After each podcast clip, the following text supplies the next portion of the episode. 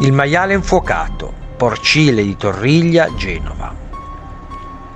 A Porcile, località nel territorio di Torriglia, abitava un tempo un contadino che, disonestamente, ogni qualvolta falciava l'erba dal suo campo, si allargava sul terreno del suo vicino, spostando così il confine dei suoi possedimenti.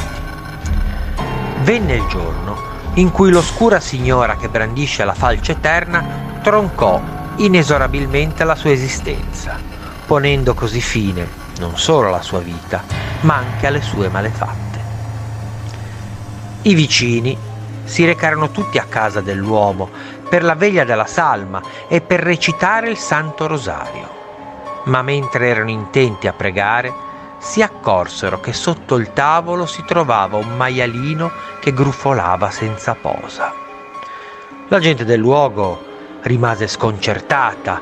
Più guardavano l'animale, più questo pareva diventare incandescente, emettendo dalla bocca inquietanti grugniti.